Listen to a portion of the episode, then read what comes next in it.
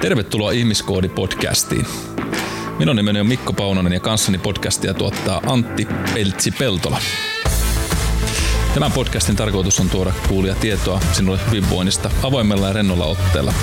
Joten istu alas, relaa ja nauti korvaasi kaatamastamme audiohunajasta. Tervetuloa taas Ihmiskoodi-podcastin pariin ja, ja tota, toivottavasti viikko on lähtenyt loistavasti käyntiin tai päivä minä hetkenä tämän kuuntelitkaan ja, ja tota, tänään taas ollaan tärkeiden asioiden äärellä, ihmisen, ihmisen mielen ja, ja kehonkin äärellä ja ollaan saatu tässä tota, Peltsin kanssa kunniaksi saada tuota taas yksi Antti lisää tänne meidän podcastiin. Tämä on varmaan semmoinen teema, että me aloitetaan A-kirjaimesta, eli seuraavaksi on joku Bertta sitten tulossa tuota meille, mutta, mutta tuota... Vai pitäisikö ruveta kutsua lisää Mikkoja? Niin, se, se paha mieli. niin se voi olla kyllä, että mulla, mulla kokee tämmöistä alemmuuskompleksia, mutta, tuota, mutta ollaan saatu siis tota, mielen huippuasiantuntija tänne mukaan, Peltosen Antti, olisi niin kuin tarjolla. Ei Peltolan Antti mutta me, niitäkin on. Me tässä just mietittiin tota, ennen kuin aloitettiin tätä, että kyllä tämä nimi, nimi palindromi on aika paha, mutta, mutta ei, jos, jos sanoo Peltonen tai Peltola tänään, niin ei me ainakaan väärin meikäläisellä, mutta hei tervetuloa Antti tänne linjoille. Hei kiitos paljon, että kutsuitte ja, ja tota, kun, kunnia olla paikalla. Joo, ja tota, on ollut kyllä kunnia tutustua tässä matkan varrella. Meillä on, meillä on tota, niin, mielenkiintoinen tarina, tarina vähän niin kuin yhdi, kun purettu näitä asioita, niin on löytynyt yhdistävikin tekijöitä aika paljon, vaikka hiusmalli on hyvin erilainen. Vielä me otan, että milloin toi herra tuosta vähän harmaantus. Ja... Joo, mä otin, mä otin etumatkaa tähän hommaan, mutta, mutta tota, saisiko, saisiko pienen semmoisen lyhyen esittelyn, että kuka, kuka herra on ja minkälaisella taustalla. Me voin tässä täydentää mun omia näkemykseni sinusta, mutta tuota, mä annan sulle ensimmäisen mm-hmm. vuoron. Kiitos, se on aina se on itse asiassa hyvä pointti, että, että siinä on myös paljon eroa, miten me itse itsemme nähdään ja miten ehkä muut näkee tai miten me haluttaisiin, että muut näkee meidät. Ja mulla itse asiassa tota, yhdessä toisessa podcastissa aloitettiin myös tällä samalla kysymyksellä, että, että kuka, kuka sä oot ja mä aloitin siinä samalla tavalla kuin mä aloitan nyt. Kerron ehkä vähän eri kulmalla, mutta oikeastaan se, että mä oon itse ollut omassa elämässä viimeiset 15 vuotta hyvin tietoisesti sen kysymyksen äärellä, että kuka mä todella oon ja se, mitä me tehdään työtä ihmisten psyykkeen, psyykkeen kanssa, niin se on myös se ensimmäinen kysymys, mitä me ihmisiltä kysytään ja laitetaan heitä kysymään itseltään. Ja sitä voi erittäin monesta suunnasta lähestyä, ja jos miettii meidän niin kuin meidän valmennusmallia, niin, niin siinä on myös tarjolla ihmisillä erilaisia näkökulmia lähteä tarkistelemaan sitä. Mutta tota, jos, jos mä mietin itseäni, niin, niin tota, tietysti mitenkä ihmiset tämmöisessä tilanteessa normaalisti esittelee itsensä, niin, niin sieltä tulee niitä tietynlaisia rooleja, jotka jotka on meille hirveän luontaista esitellä itsemme ja, ja jopa niin kuin nähdä itsemme ja jopa identifioitua niiden kautta. Et jos mä ajattelen esimerkiksi tällä hetkellä, niin, niin tota, ää, yleensä tämmöisessä podcastissa ja varsinkin kun me ruvetaan tutustumaan ihmisten kanssa ja esittelee itseämme, niin mehän mennään niiden tittelien kautta, eikö niin? Mm. Että, että jos mä nyt vaikka lähtisin sitä kautta itsestäni puhumaan, niin, niin ää, tietysti mä oon, oon tota, ää, oman yrityksen eli Peltonen Performancen tota, perustaja ja, ja puheenjohtaja ja pääkouluttaja. Ja siellä, siellä se suurin osa päivästä menee ää, valmentamisessa, kouluttamisessa, kehittämisessä. Sitten myös iso osa sitä omaa ammatillista identiteettiä on, on sitten se urheilupuoli, Eli tota, psyykkisen valmennuksen asiantuntijana on toiminut monissa eri organisaatioissa viimeiset kolme vuotta tuolla Hoiko Helsingissä Veikkausliigassa, sitä ennen Coach Seinäjoella ja jalkapallon pelaajyhdistyksessä ja Suomen palloliitossa, ja, eli teltapa ää, monessa, monessa eri, eri niin kuin johtavassa organisaatiossa. Sen lisäksi näen, että tämä elämä, elämä ja, ja se oma, oma tietyllä tapaa ammatti vaatii sitä jatkuvaa itsensä kehittämistä, eli, eli sen takia olen tässä yli 10 vuotta jo opiskellut ja tuun, olen päättänyt, että tulen loppuikäni opiskelemaan, eli, eli tota, tällä hetkellä opiskelen Englannissa psykologiaa ja urheilupsykologiaa yliopistossa ja, ja tota, olen aikaisemmin opiskellut myös paljon, paljon ratkaisukeskeistä valmentamista ja ratkaisukeskeistä terapiaa ja, ja, ja ää, se on ehkä teillä tapaa tämä miten me ehkä normaalisti kuvaillaan itseämme, itseämme näiden roolien kautta. Ja, ja nopeasti vielä niin kuin aikaisempi rooli olin, olin tota, kymmenisen vuotta ää, ammattiurheilija ja tota, se on yksi, yksi niin kuin iso syy, minkä takia mä oon tässä tällä hetkellä. Eli, eli ne asiat, mitä siellä tapahtuu, hyvät ja huonot on, on tietyllä tapaa ajanut mut tähän tilanteeseen, missä mä oon nyt, että, että mä haluan auttaa ihmisiä keskustelemalla,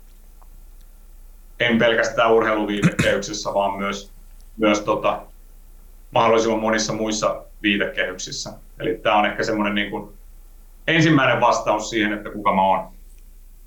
Kyllä.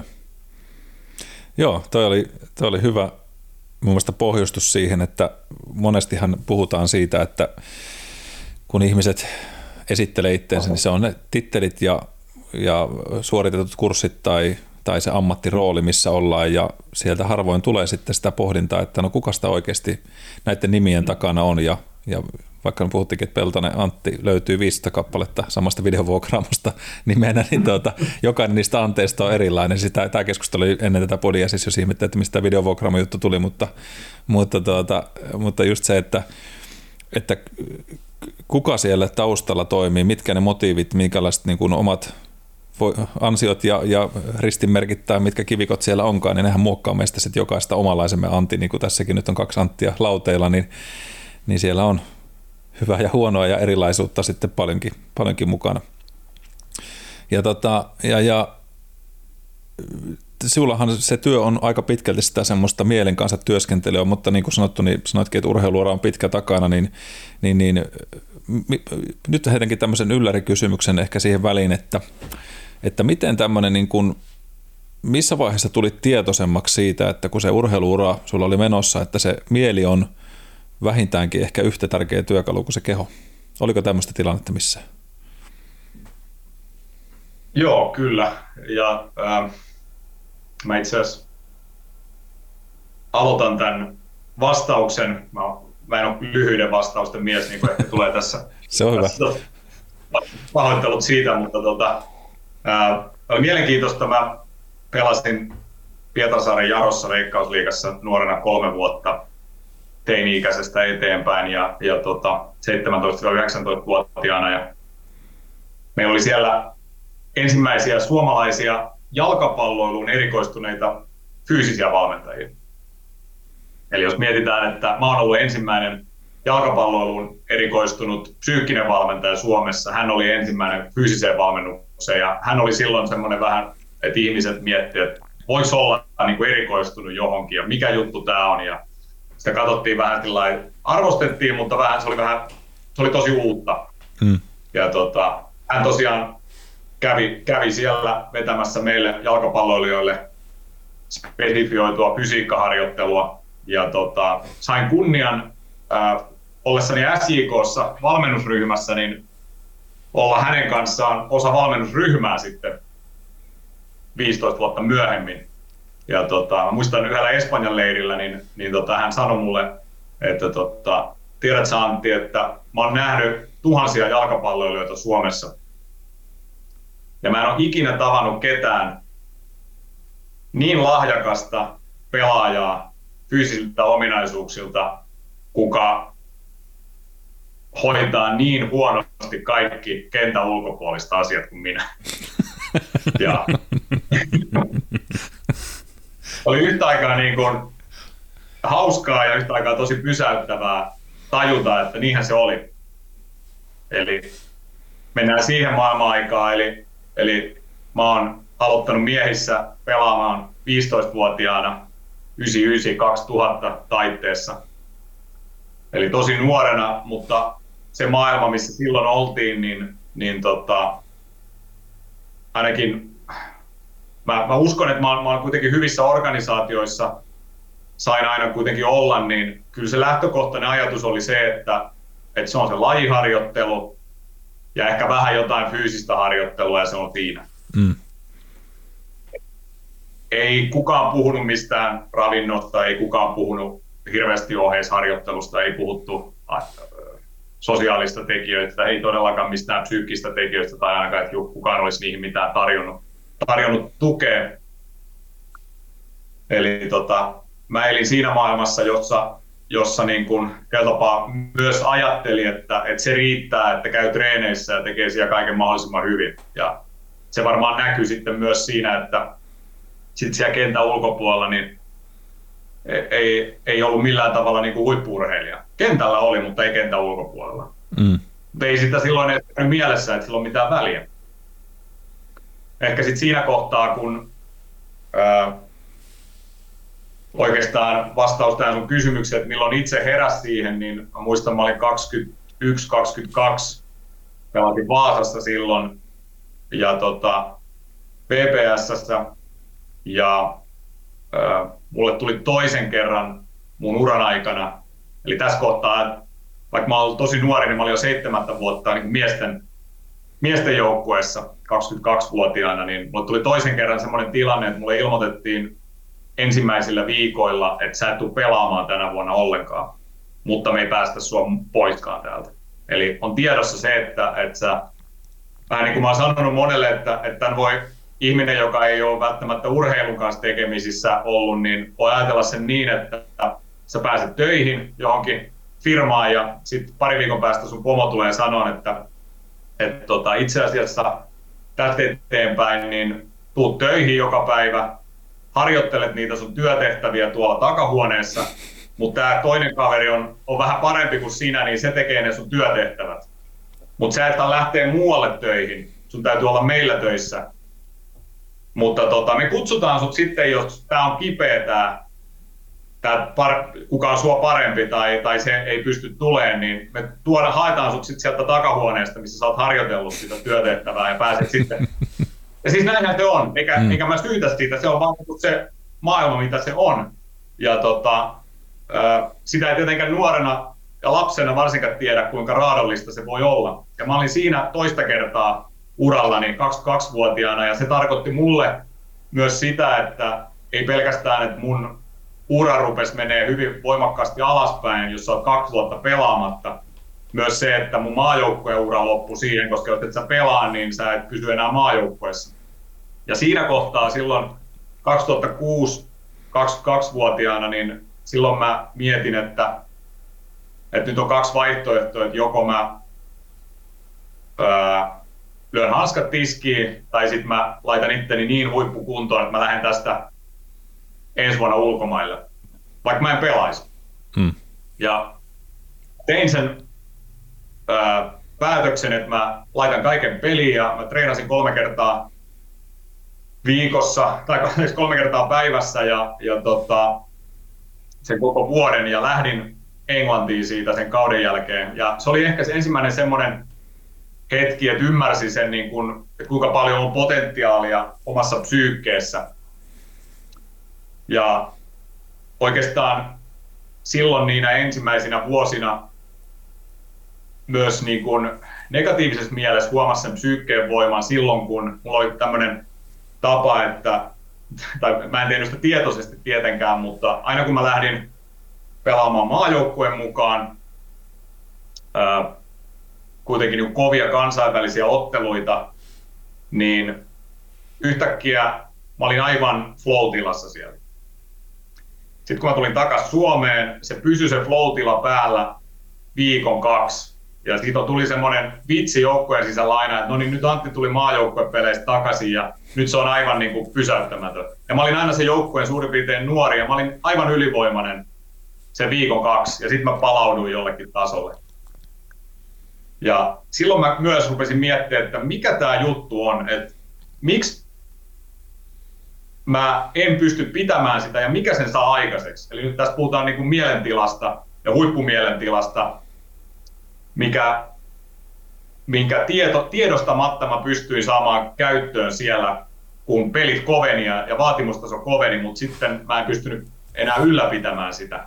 Eli nämä oli semmoisia, niin jos miettii siellä peliuralla ensimmäisiä semmoisia hetkiä, että, että rupesi vähän tietoisemmin tajuaan, että, että mä pystyn omalla mielellä nostaan sitä mun suoritustasoa tosi paljon, mutta myös se vaikuttaa negatiivisesti, jos en mä pysty sitä hallitsemaan.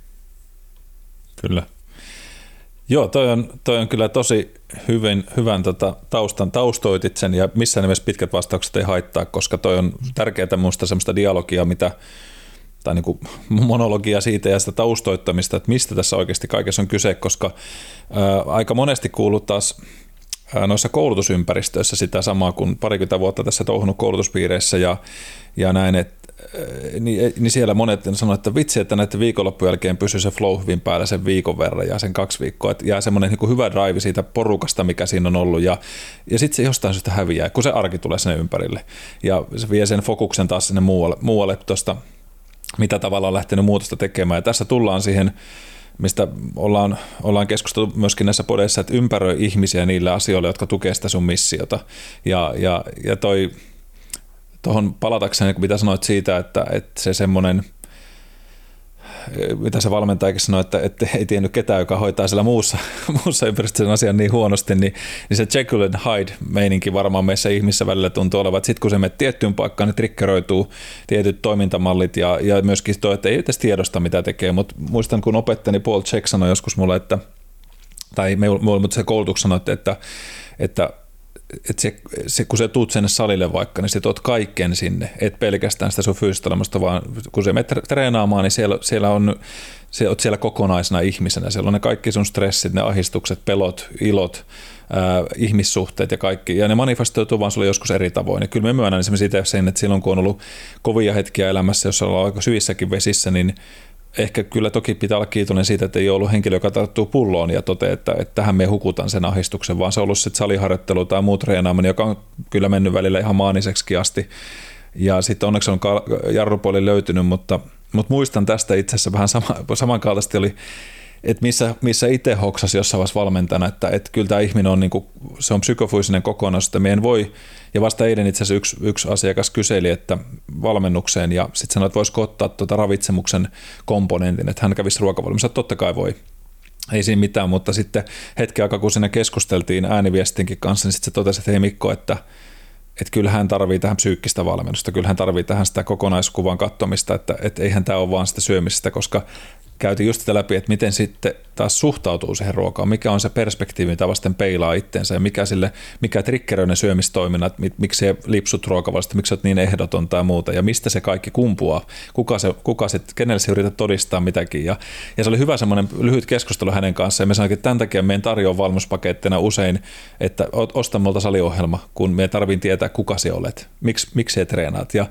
nyt siihen siis, mitä yksi kerran asiakas sanoi tässä aikanaan, me muistan, kun olin tota yhden naisen kanssa valmensi häntä ja tosi loistava persona ja sit, niin kuin, kaikki meni eteenpäin sinne, mutta sitten me huomasin yhdessä vaiheessa, että nyt on joku, vähän niin kuin ihmisillä tiukkaa hetkeä elämässä varmaan ja muuta. Ei hirveästi asiasta puhuttu, käytiin treenaa, mutta tota, sit se kerran oli todella pohtivainen siinä ja ja mä tietenkin tiesin vähän hänen elämästään, että missä oltiin menty ja mitkä oli haasteita ja muuta, mutta tota, se oli jäätävin hetki, kun se teki hauiskääntöä siinä hirveän keskittyneesti ja sitten se, sit se yhdessä vaiheessa vaan pysäytti sen liikkeen ja katsoi minua ja sanoi, että pitäisiköhän minun erota tuosta mun miestä.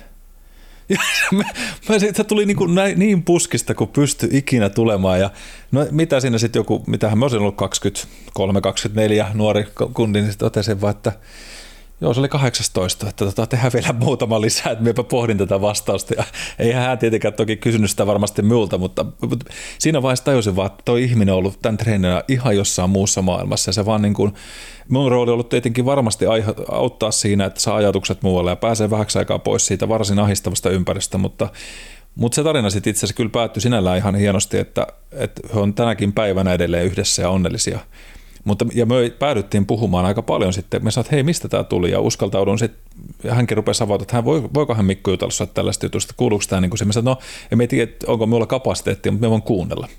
Ja, tota, ja oli hienoja keskusteluita, mitä siitä nousi sitten. Ja, ja, ja niin kuin, siitä, mutta sitten siinä maassa vaan niin tajus sen, että, että kuinka paljon niin kuin voisi kuvitella, että sullakin se koko muu elämä tuli kuitenkin sinne kentälle mukaan ja, ja, tota, ja vaikka sitä pystyikin tietyssä määrin varmaan sen sulkemaan sen oven takana, kun astuit sinne vihreölle, mutta, mutta tota, jälkeenpäin tarkasteltuna varmaan siellä oli, siellä oli asioita, jotka sitten niin nyt, nyt näet psyykkisen valmennuksen ammattilaisena niin monella pelaajalla siitä, että kyllä se näkee pelistä, että milloin se sujuu ja milloin se ei suju, että onko siellä siviilielämässä jotain, mitä nyt raahataan mukana? Käykö tämmöisiä usein?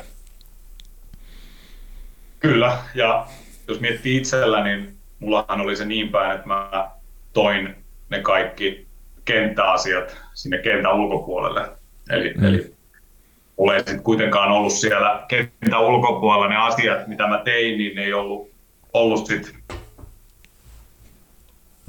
varsinkaan loppuaikana, niin ne ei ollut kunnossa ja, ja ne ongelmat sit siellä kentällä, mitä tuli niin kuin näistä syistä, mitä just kerroin, että, että sitten rupesi peliaika vähenee ja, ja sitten kun se koko oma identiteetti oli rakentunut siihen urheilijaidentiteetin ympärille ja, ja se, että jos et sä pääse tekemään sitä, mitä, mihin sä oot koko elämässä tietyllä tapaa laittanut siihen alttarille, ja sulla ei ole sitä mitään vattapainoa siellä, sulla ei ole mitään järkevää, mihin sä kanavoit sitä muuta energiaa, niin, niin mulla oli just se, että mä toin ne asiat sit sinne, sinne tota, kentän ulkopuolelle ja, ja se on tosi raskasta sit, kun se yksi huono treeni tai edes yhden treenin aikana sattu, sattunut joku virhe saattaa olla, joka pilaa sen sun koko päivän. Mm. Tai sit pahimmillaan se yksi huono ottelu pilaa koko viikon tai koko kuukauden tai, tai, tai totta kohtaa tuommoinen ilmoitus, mikä, mikä niin kuin tulee, että, että sä, et, sä et muuten pelaa tänä vuonna, niin pilaa sun elämän käytännössä kokonaan, mm. että sulla ei ole mitään muuta sieltä. Niin, niin kyllä se on niin kuin yksi nimenomaan iso, iso osa.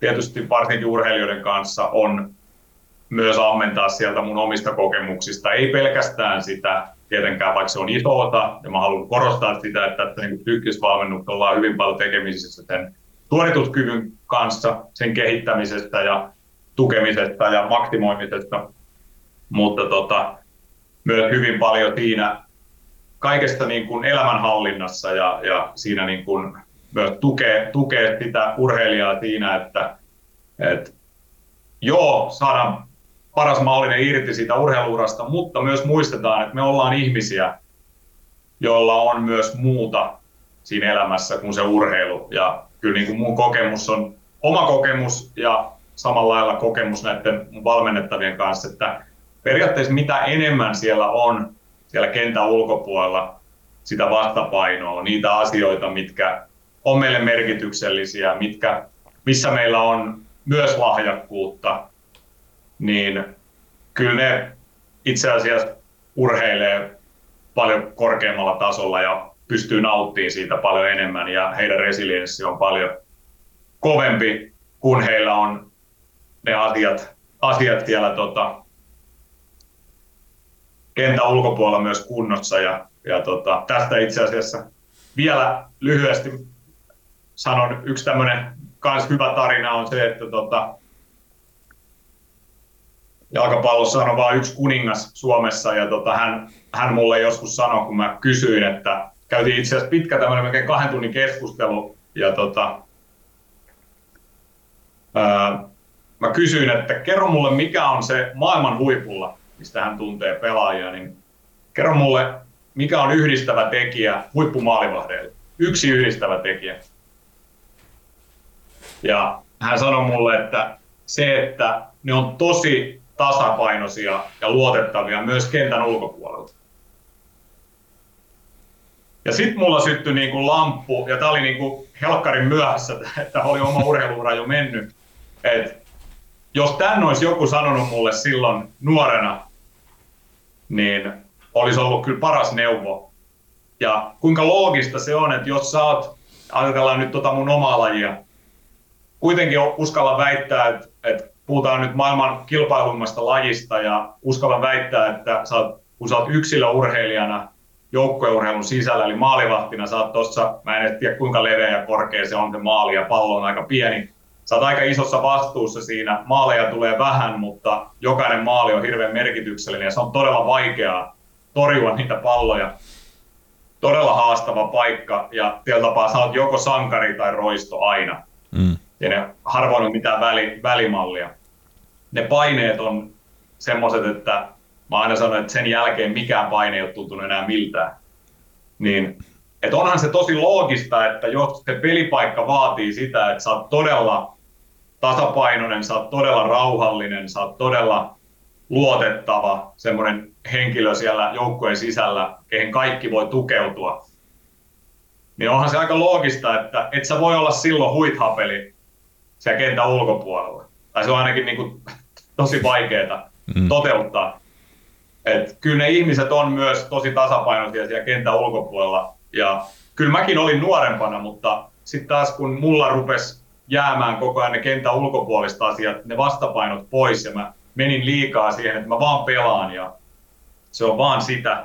Mun, jos tämäkin oli tämmöinen uskomus siihen aikaan varsinkin, että jos sä oot ammattilainen, niin sä et saa tehdä mitään muuta, että sun pitää vaan pelata. Se oli se tavoite. Mm. Mulle se ei esimerkiksi sopinut ollut. Kyllä.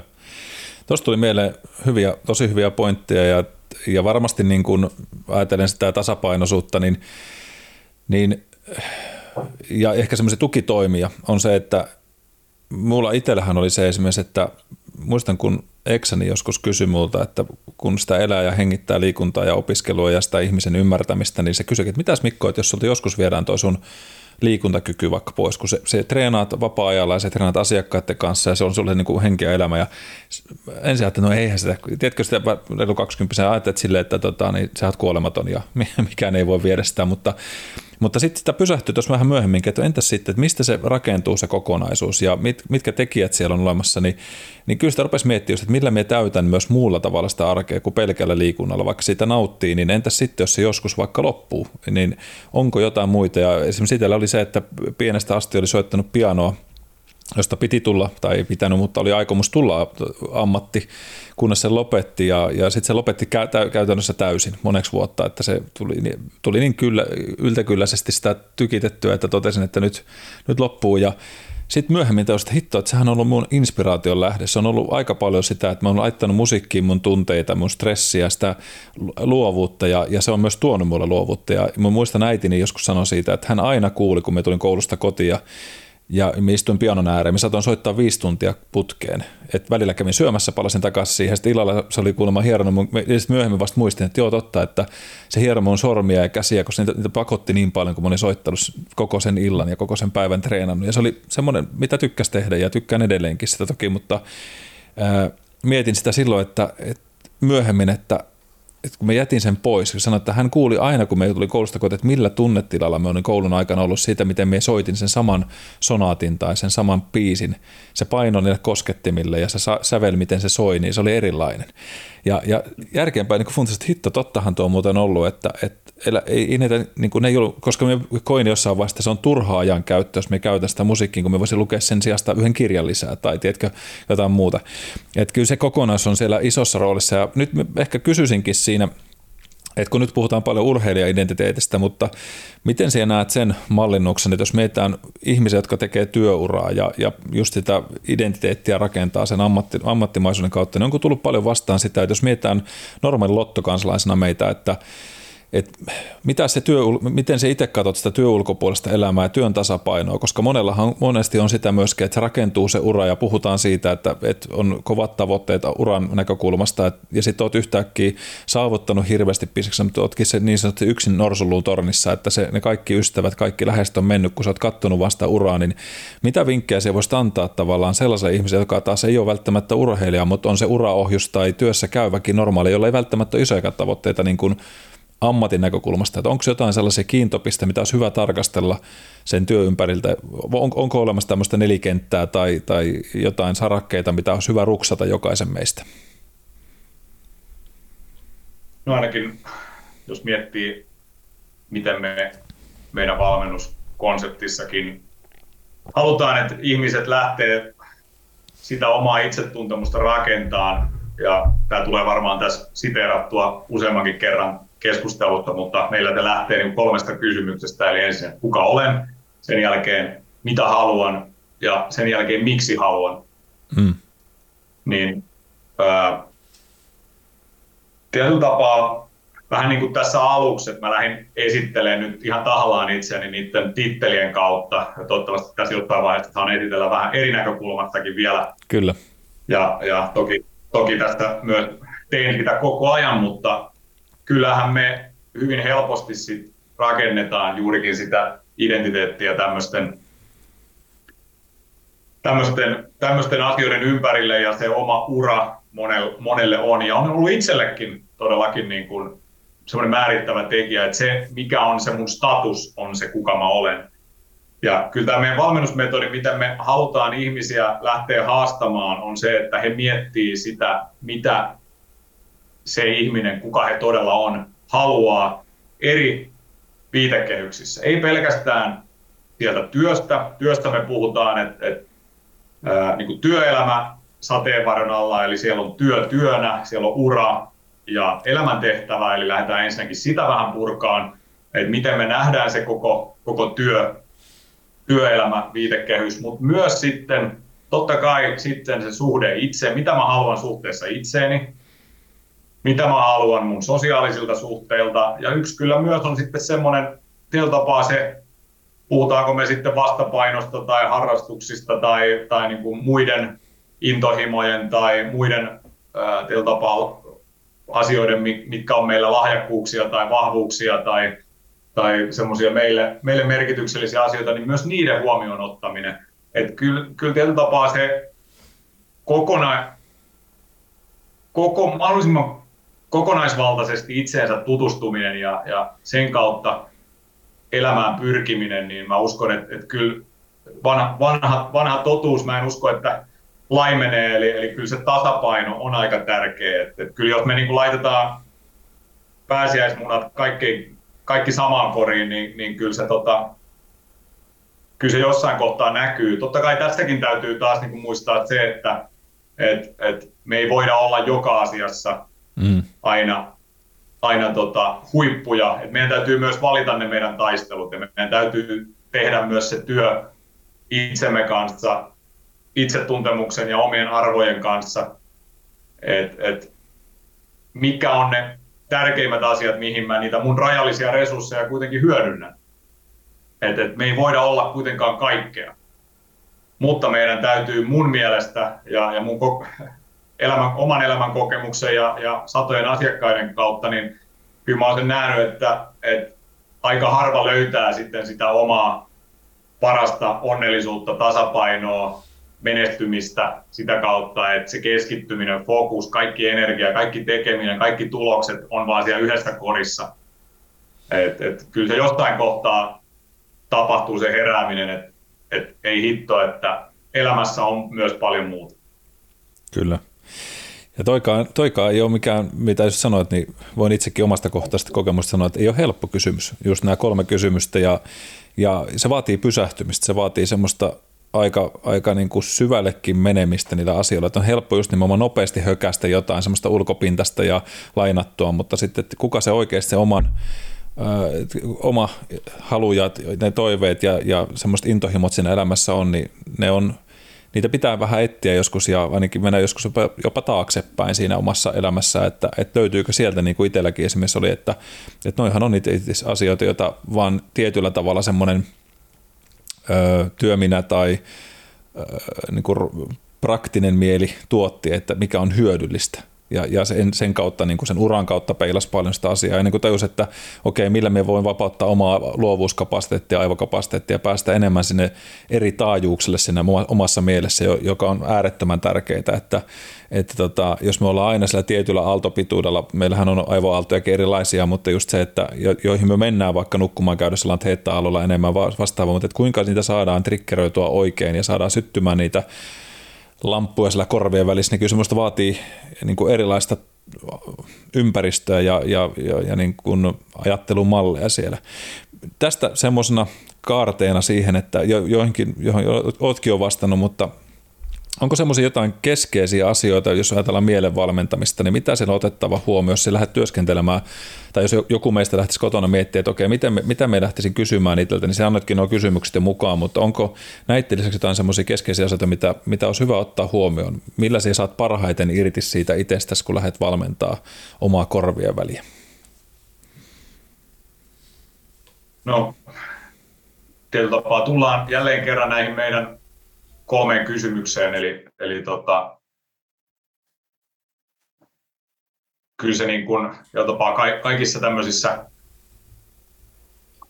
ää, asiakas, asiakas, asiantuntija tilanteissa, missä me lähdetään mielen kanssa työskentelemään, niin kyllähän me aina lähdetään siitä, että meidän täytyy saada se ihminen tuntemaan itsensä mahdollisimman hyvin ja ymmärtämään sitä omaa ajatustunne toimintaketjuaan ja, ja, ja myös meidän ammattilaisina pitää saada mahdollisimman selkeä käsitys siitä, että kenen kanssa me ollaan nyt oikeasti tekemisissä ja mikä se on se alkutilanne.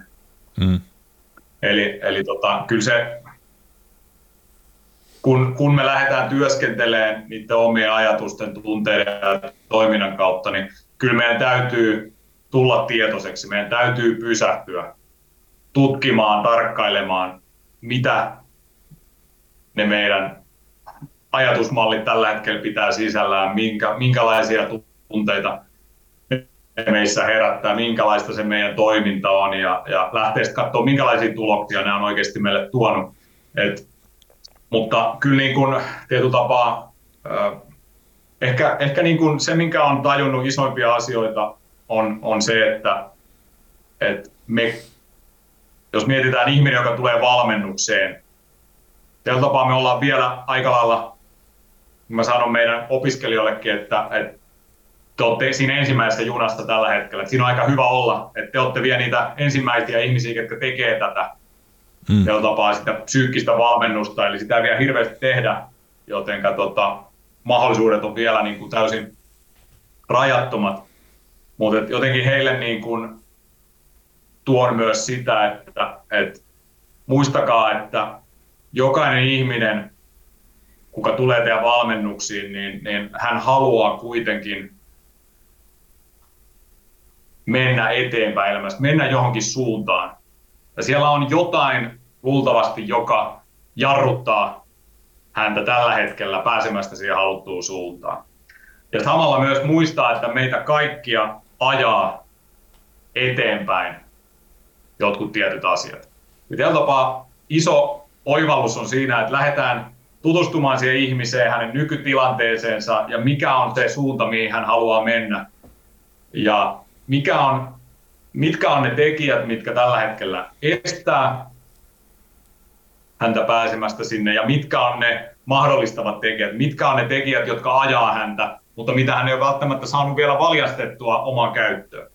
Eli tämä on ehkä semmoinen hyvä lähtökohta ammattilaisille tai ihan jollekin, kuka lähtee työskentelemään oman mielensä kanssa, niin lähtee pysähtyyn, lähtee tun, tunnustelemaan sitä äh, minuutta, kuka mä oikeasti olen, mihin suuntaan mä oikeasti haluaisin mennä, miksi mä haluan ja mikä estää mua tällä hetkellä ja minkälaisia voimavaroja mulla voisi olla, mitä mä en ole välttämättä jostain syystä vielä valjastanut omaan käyttöön. Ja, ja sillä saattaa olla, että tuommoisella pohdinnalla, mikä ei todellakaan ole välttämättä mikään viiden minuutin asia, se voi olla vuosienkin asia, mutta, mutta itse, itse 15 vuotta hyvin tietoisesti itseni kanssa työskennelleenä, niin kyllä niin ne tulokset, mitä nykyään saa versus mitä 15 vuotta sitten saa, niin en mä vaihtaisi tätä, tätä työtä, minkä on itsensä kanssa tehnyt, niin kyllä ikinä pois. Kyllä. Ja tähän väliin itse asiassa haluankin nostaa tuon, mitä tuossa vähän jo niin kuin sivusitkin, että, että kyllä niin kuin mun mielestä valmentajana tai niin kuin valmentaja kannattaa käyttää siihen oman mielenkin kouluttamiseen, että totta kai se oma tutkimustyö on tärkeää ja se aina, aina niin kuin, kukaan muu ei voi tutkia sun mieltä niin hyvin kuin se itse voi tavallaan. Toki voidaan nimenomaan hyvä valmentaja voi ohjata sitä omaa ajattelua sitten siitä, että mitä se itse välttämättä huomaa, etkä tajua, etkä tunnista, että että niin kuin psyykkisessä kuin fyysisessä valmennuksessa, niin se oma katsontakanta omaan kehoon tai omaan mieleen voi olla aika rajoittunut ja suppea, että se nimenomaan osaa vaikka ymmärtää, että hetkinen tämmöisiä voimavaroja, tässähän meillä onkin hyvä, tai toi on asia, mitä me vaan väistän katsoa tai väistän kohdata, ja, ja itsekin tuossa, tämä ei ole siis kaupallinen yhteistyö, mutta ehdottomasti niin kuin, kyllä kannustan siihen, että teilläkin on, sullakin on tämä Peltosen performancen psyykkinen valmentajakoulutus, niin on kyllä todella mielenkiintoinen matka siihen, että antaa hyvät evät jokaiselle, joka haluaa lähteä tutustumaan, niin kyllä niin kuin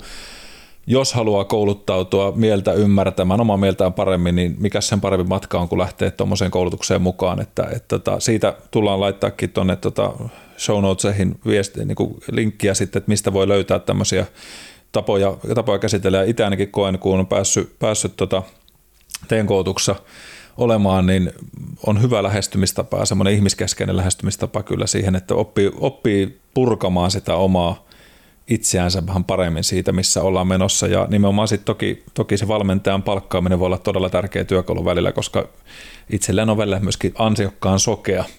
sokea. Siellä on paljon niitä estäviä tekijöitä matkassa mukana. Ja nyt tästä haluaisinkin heittää siihen, siihen puoleen kysymyksen, että kun näitä nyt tunnistaa näitä itsestään semmoisia, että okei, tähän me haluamme mennä tai muuta, niin miksi tämmöinen toiminnan muuttaminen on niin vaikeaa välillä? Et kun monen, monen kanssa on kysynyt, että mä oon yrittänyt niin monta kertaa, mutta mä aina tuun tähän takaisin, että aina palaan niihin vanhoihin juttuihin ja muuhun, niin mikä siitä tekee se ja on, onko jotain semmoisia kikkoja, mitä se voisi antaa sitten siihen, että millä niitä omia tapoja voisi parhaiten lähteä muuttamaan, mitä työkaluja voisi lähteä käyttämään helposti?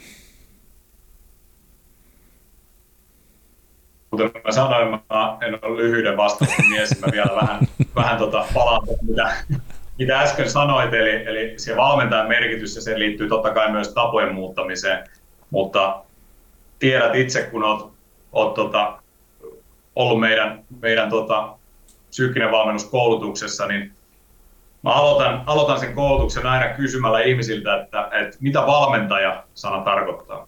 Mikä, mitä se, mitä se tota, mikä se alkuperäinen merkitys sillä coach-sanalla on. Mm. Ja sitten kun päästään siihen, että, että se on vaunu tai kärryt, että mitä, mitä se oikeasti tarkoittaa, niin me päästään siihen, että ää, se valmentajan tehtävähän on ää, ei viedä sitä ihmistä, mihin, mihin tota, hän haluaa, vaan auttaa sitä ihmistä pääsee sinne, mihin hän itse haluaa. Eli jokainenhan meistä kyllä pystyy kulkemaan paikasta A paikkaan B, jos hän tietää, että minä haluan kulkea sinne ja mulla on syyt, syyt tota, tehdä se tarpeeksi vahvat. Mutta mikä on valmentajan tehtävä on auttaa sitä ihmistä pääseen sinne nopeammin, helpommin, tukeen sitä matkaa, koska se saattaa olla tosi pitkä ja vaikea se tie, jos te teet sitä työtä vaan itsesi kanssa. Kuten sanoit hyvin, niin me ollaan jokainen itse meidän oman itsemme ja oman mielemme parhaita asiantuntijoita, mutta kyllä se valmentaja pystyy katsomaan sitä ulkoapäin eri näkökulmasta ja tuomaan sinne aina jotain, mitä se oma mieli ei välttämättä pysty havaitsemaan omasta ajattelusta, omista tunteista, omasta toiminnasta. Eli, eli tota, kyllä niin kuin myös minä itse haluan, että mua valmennetaan ja, ja mulle onneksi tota, vaiheessa Aleksi on hyvä sparra, sparrauskumppani ollut tässä kymmenen vuoden ajan. Yksi, yksi heistä semmoista merkittävistä, jotka myös näkee vähän ulkopuolelta eri, eri tosiaan vinkkelistä sitä, sitä tota, omaa toimintaa. Mutta ää, mennäkseni tähän vielä sun viimeiseen kysymykseen, niin kyllähän tietyllä tapaa, jos miettii, että, että ihmisen toiminta on 40-45 prosenttisesti tapoja, niin se on aika iso kakku, minkä kanssa me ollaan tekemisissä. Ja tota, tällä tapaa, mikä, mikä on iso ongelma, on, on siinä se, että et kyllähän meillä niin kun ihmisillä rupeaa nykypäivänä jo oleen tietoa, miten meidän kannattaisi toimia. Ja, ja tota, monilla jopa sitten tietyllä tapaa se aikomuskin toimia on siellä syttynyt, mutta mut, mikä on niin tutkimusnäytöllisesti fakta on se, että et, sit jos me halutaan tämmöistä säännöllistä käytöstä muuttaa, eli, eli tapaa sitä meidän, ää, niitä meidän tapoja nimenomaan, niin se, vaikka meillä olisi tieto, miten me halutaan toimia, vaikka meillä olisi jo syntynyt aikomus toimia, niin se meidän aikaisempi käytös vaikuttaa paljon voimakkaammin siihen, miten me tullaan oikeasti käyttäytyy tulevaisuudessa, eikä tosiaan se tieto ja aikomus. Eli tämmöistä epäsäännöllistä käytöstä, silloin tällöin tapahtuvaa toimintaa me pystytään enemmän ohjaamaan sillä tiedolla ja aikomuksella, mutta sitten taas kun me lähdetään muuttaa näitä tapoja, niin se on se aikaisempi käytös vaan on paljon voimakkaampi. Eli, eli siellä on niitä triggereitä meillä siellä elämässä, jotka laukaisee tätä tiedostamatonta toimintaa, hyvin paljon näitä tapoja ja sitten me saadaan niitä palkintoja ja sitten me ollaan tietyllä tapaa tässä, tässä tota noidankehässä, että et, et me tiedostamatta toimitaan, melkein puolet meidän toiminnoista tapahtuu ilman, että me välttämättä ikinä pysähdytään niihin ja sitten vasta jossain kohtaa me tajutaan, että hei, miksi mä saan tämmöisiä tuloksia mun elämässä. Hyvin pitkälti se menee siihen, että minkälaisia tapoja me ollaan rakennettu sinne elämään. Kyllä. Joo, tuossa vasta just luin yhtä, yhtä noita tutkimuspapereita just tästä dopamiiniaddiktiosta ja, ja siellä oli just mielenkiintoinen toi, ja tuossa sanoit hyvin tuon sanan, muista kerron tuohon pysähtymisen sanaa, ja, ja nyt kun opiskelen tuota hengitystä, hengityksen neurologiaa ja, ja fysiologiaa ja sitä kokonaisuutta, miten se vaikuttaa meidän aivoihin ja muuhun, niin monesti käyttänyt sitä sanontaa, että, että kun toi, tunnistat sen toimintamallin ja vedä kolme syvää hengitystä ja mieti, että kannattaako tarttua vai eikö tartu siihen. Mutta sitten kun tämän luin tämän tutkimuspaperin, niin siinä on just siitä puhuttu, että, että miksi esimerkiksi kannabis tai tämmöiset vastaavat on niin äärettömän triggeröivä ja addiktoiva on se, että se nostaa niin valtavan nopeasti dopamiinit ylös. Niin kuin todella nopeassa ajassa on valtava piikki ja sitten se droppi on iso. Ja, ja tavallaan sitten se perusasetustaso, mihin me jään, niin, niin se muuttuu. Ja sitten pikkuhiljaa sä tarvit vähän enemmän ja vähän enemmän, kun se on niin iso se droppi koko ajan, mistä siellä lähdet pois. Ja, ja monessa tavassahan on, okei, okay, sitten on haitallisia, on hyödyllisiä tapoja, totta kai näinkin voidaan ajatella, mutta just se, että, että sitten se nopean tyydytyksen tarpeen tunne on hirveän suuri. Eli mistä me saan sen nopeamman, näin, näin nyt voit, voit kumota näitä mun väittämiä, mutta just se, että, että me uskon just siihen, että, että pysähty siihen, että okei, että kannattaako tämä, onko tämä niinku hyödyllinen käyttäytyminen mulle, vai onko tämä syytä lähteä muuttaa, tuottaako tämä just nimenomaan sitä hyvän pitkän aikaista hyödyllistä tulosta, mihin me haluan nimenomaan mennä. Ja ongelmathan monesti on se, että ei oikein tiedetä minne mennä. Että kaveri joskus sanoi mulle, että Mikko, että jos ei ole mitään väliä missä on, niin ei voi eksyä. niin, niin tavallaan joo, tottahan se on, että jos ei sitten halua ottaa mitään suuntaa, niin kaikki paikat on ihan yhtä hyviä, mutta jos sitä suuntaa haluaa ottaa, niin kyllä sitä olisi mun hyvä tarkastella sitten sen, että listaa niitä asioita, mitä me päivittää. Tuo oli minusta äärettömän jopa pelottava, toi sun data, mitä sanoit, että 40-45 prosenttia meillä on tapojen kautta toimimista ja niiden rutiineiden, niin, niin kyllä sitä itsekin rupeaa peilaa, että hittovia, että mihin sitä päivästä sen ajan laittaa, minkälaisia häsläyksiä siellä tulee, että mitkä oikeasti vie minun oikeaan suuntaan ja mitkä ei. Niin, niin kyllä se on var, varmaan hyvä pysähtyä.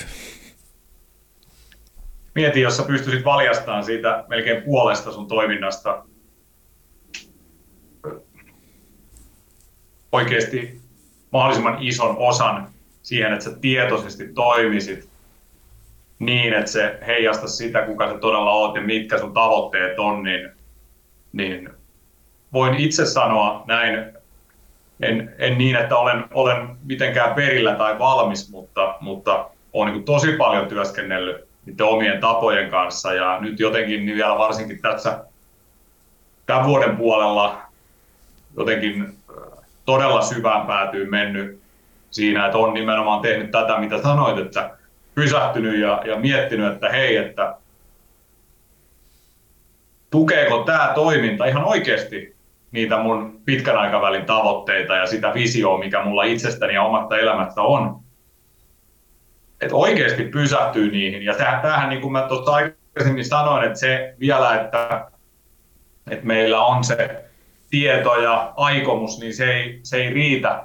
Et se, silti se aikaisempi käytös puskee sieltä. Eli on myös joutunut opettelemaan sitä, että hei, nyt siellä on se joku triggeri, ja, ja miten näitä niin kuin lähdetään muuttaa on nimenomaan se, että me tunnistetaan, mitä niitä triggereitä on, mikä on se, mikä on se toiminta, minkä se saa meistä aikaiseksi, mikä se tapa on ja mikä se palkinto on. Ja sitten me lähdetään tietoisesti tunnistamaan niitä triggereitä, hyödyntää niitä jatkossa, muuttamaan matalalla kynnyksellä sitä toimintaa, sitä muodostuvaa tapaa ja yritetään pitää se palkinto vielä mahdollisimman samana.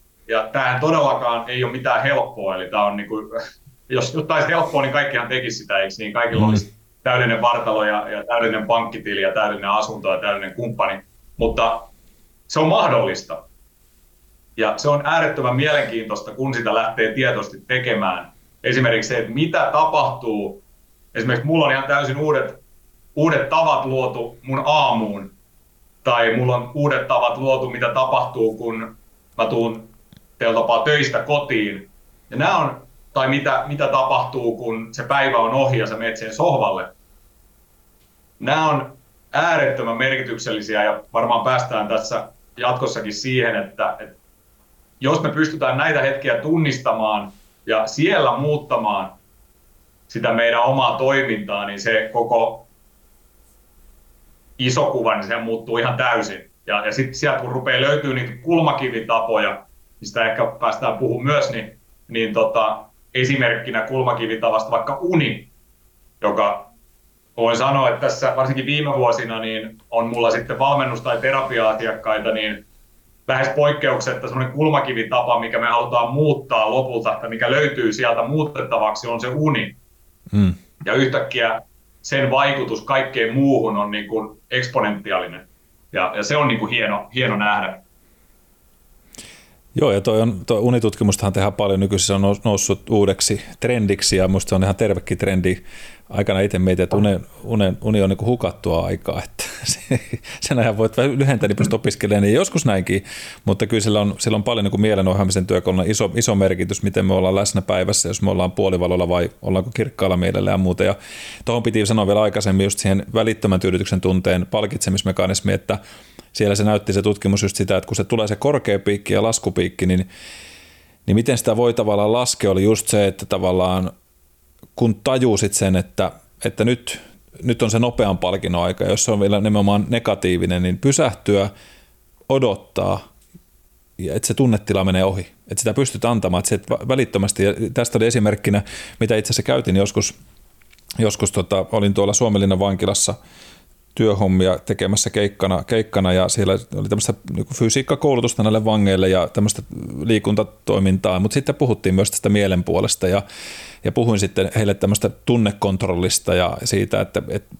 kun tulee se ensimmäinen reaktio, kun ärsyttää joku, niin sitten välitön toiminta. Että miten sitä kannattaa välillä viivästyttää ja arvioida omaa toimintaa, koska osalla saattaa olla se impulssikontrolli aika heikko. Ja sitten me heitin niille haasteen, kun mä muistan, kun se vanginvartija sanoi, että joo, että Mikko, että kuule hei, että jos ei meinaa kahden tunnin koulutuksen pitää, niin vartin välein pitää päästä tupakkatauolle, että ei siitä tule muuten mitään, että ne ei jaksa kuunnella.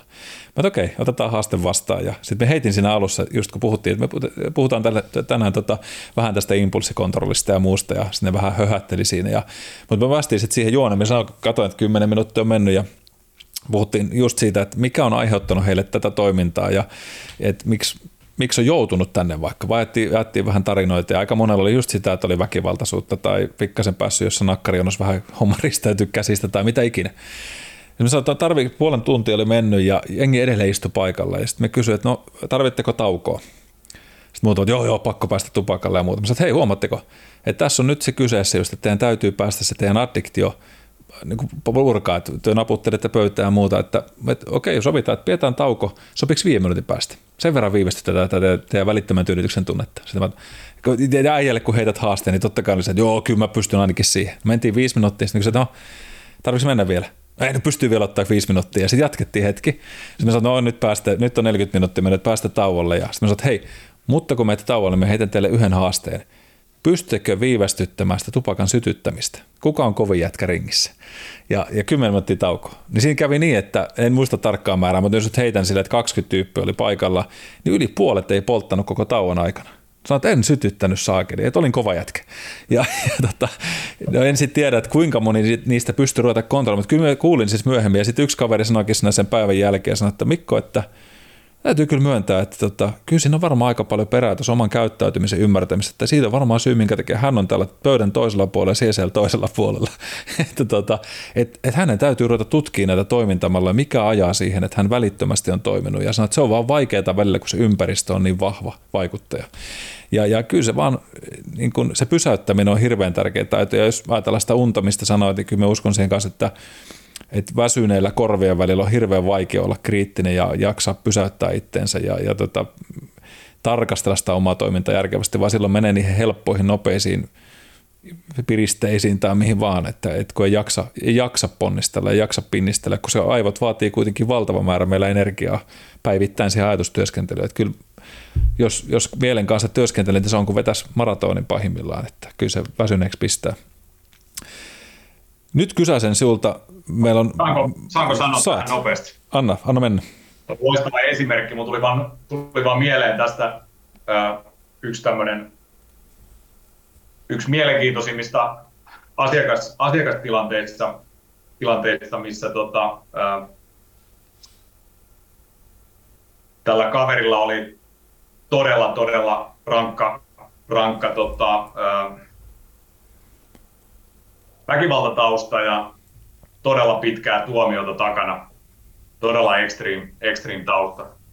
Ja tota, sitten puhuttiin, puhuttiin siitä rikoshistoriasta ja, ja hän oli niin kuin vahvasti halus mennä eteenpäin elämässä ja oli niin kuin, oltiin valmennus kautta terapiamaailmassa siellä keskustelematta, niin mielenkiintoinen hetki vaan tuli mieleen tästä sun tarinasta oli se, että, että käytiin läpi tämmöistä yhtä väkivaltatil, niin kuin äärimmäistä väkivaltatilannetta. Ja et miten se tilanne muodostui. Ja mä yleensä tykkään niin kuin, ö, myös jakaa jonkin verran omia kokemuksia asiakkaiden kanssa. Ja tässä tilanteessa, mikä hänellä oli, niin oli tämmöinen ärsyketilanne, jonka itse koin, että on ollut joskus itselläkin omassa elämässä. Ja se oli hieno niin kuin se oivallus, mikä hänellä tuli, vähän niin kuin sä sanoit tuossa, että tämä ihminen sanoi sulle, että, että, että joo, että sen takia varmaan, että mä en ole pystynyt kontrolloimaan mun tunteita ja toimintaa, niin me ollaan nyt eri puolella tätä pöytää, eikö niin? Mm. niin? Samalla hän sanoi mulle, että, että vitsi, meillä on tosi samanlainen kokemus tämmöisestä niin kuin ärsyketilanteesta, mutta kun hän sanoi mulle, että sä et ole reagoinut siihen ja hän on reagoinut siihen, ja hän on reagoinut siihen sen takia, että hän ei ole yhtä vahva kuin sinä. Ja se oli niin kuin mielenkiintoista, että hän oli niin nöyränä siinä ja tajusi jotenkin sen, että, että, että niin kuin, oli niin kuin tosi jotenkin paljaana sen oman niin kuin aikaisemman, aikaisemman toimintansa kanssa. Ja, ja niin kuin yhtäaikaisesti niin kuin tajuttiin siinä se, että, että mikä se niin kuin mielen voima on, mutta myös tietyllä tapaa tajuttiin myös se mielen heikkous, että se on, se on niin kuin lanka, Mm. Että se voi myös jokaisella meistä myös aika helposti katketa.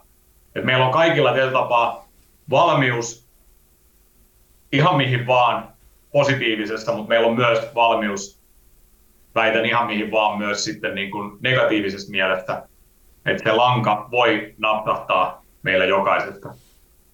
Kyllä. Ja se, se on niin kuin, äh, ihan taatusti se asia, just missä mitataan sitä taustalla olevaa harjoittelumielensä kanssa, missä mindsetissä meet mihinkin tilanteeseen, kuinka hyvin tunnet itsesi ja osaat ymmärtää sitä omaa käyttäytymistä.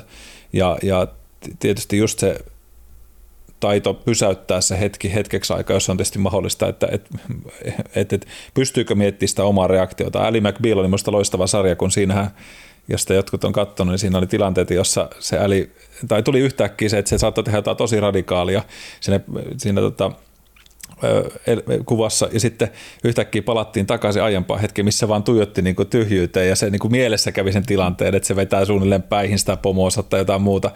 Ja näitähän tulee tämmöisiä Ali McBeal-tilanteita, että sanonutkin joskus, että, että, tota, ota semmoinen hetki, missä sä teet sen snapshotin, että pysäytät itse ja mietit, sä voit käydä sen mielessä läpi, vähän kuin kamppailuissa mun opettaja joskus opetti, että, että mielessä käy se ottelu jo läpi, miten se tulet menemään, miten se, miten se reagoit vastustaja. Ja joskus aikanaan yksi mestari sanoikin, että silloin kun mustat vyöt kohtaa toisensa ottelukentällä, niin tämmöinen kuvainnollinen vaan, että, että se, se, voittaa kummalla on vahvempi mieli. Että ne on jo käynyt mielessä sen matsin läpi ja toinen tietää jo voittiko se vai eikö se. Ja tästä itse asiassa vielä Sherlock Holmes on semmoinen äh, hahmo, mikä tota, se oli se Game of Shadows, oli se, se leffa. Tämä Guy versio. Niin, joo, joo tämä tota, se, se, missä on toi Robert Downey Jr. näyttelemässä. Niin siinä on musta tosi makea kohta. En tiedä, oletko Antti myöskin nähnyt, siis kummatkin Antit, mutta niin tota, toinen persooni. Siinä se loppukohtaus sen pääpahiksen kanssa, ne pelaa shakkia siinä ensin ja ja sehän perustuu sen kerronta siihen, että se käy monesti se Sherlock Holmesen niin kuin jonkun asian läpi jo etukäteen, että miten hän lyö, miten se vastustaja reagoi mikä hänen seuraava siirto että se pystyy niin kuin etukäteen mielessä pohtimaan ne ratkaisut, niin ensin pelaa sakkia siinä ja sitten se päätyy siihen, että ne rupeaa myös tappelee fyysisesti. Ja se on makee, kun katsoo sitä silleen, että okei, että mikä siirron tämä toinen tekee. Kaksi aika nerokasta mieltä taistelee keskenään sinne. Sitten se, myös se tappelu muuttuu ja sinne tajuu, että okei, se Sherlock tajuaa jossain vaiheessa, että hän muuten häviää tämän.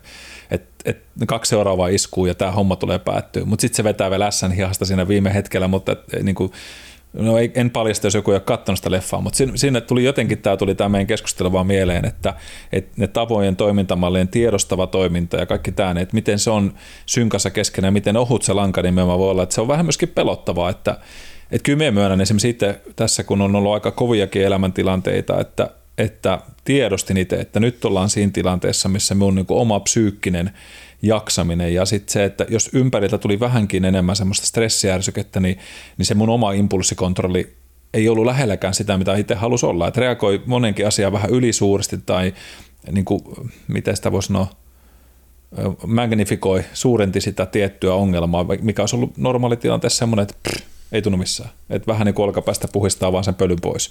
Niin tuntuu, että kaikissa näkyy hälytysvaloja ja näkyy ihmissä negatiivisia puolia tai muuta. Ja se on aika ärsyttävä fiilis olla jatkuvasti semmoisessa tilanteessa, missä tajuat, että, että tämä ei ole sitä, mitä me on. Että se ympäristö vaan triggeroi myös niin paljon koko ajan kaikkea.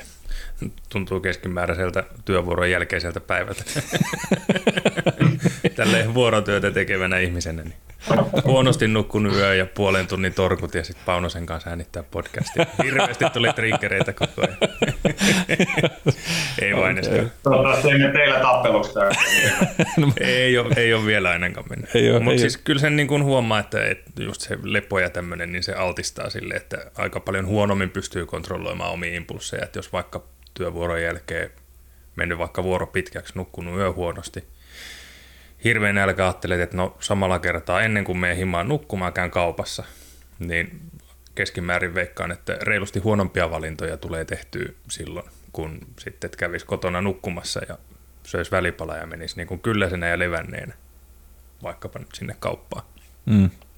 Että mitä tänään Kyllä. tämän tästä,